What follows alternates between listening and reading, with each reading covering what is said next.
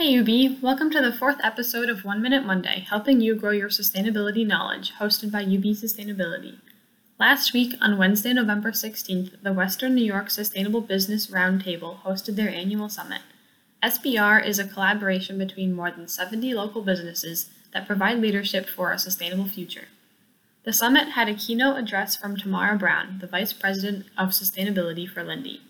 There were also engagement sessions in four topic areas: workplace and workforce, environmental justice, communicating value, and influencing change.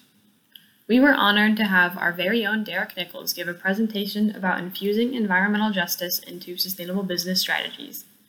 This year, U B was awarded the Platinum Award based on our continued excellence in sustainability. Learn more about S B R at w w w dot w n y sustainable business dot org. Find us on Spotify at Where Change Begins or on Instagram at U B Sustainability Weekly. Thanks for listening.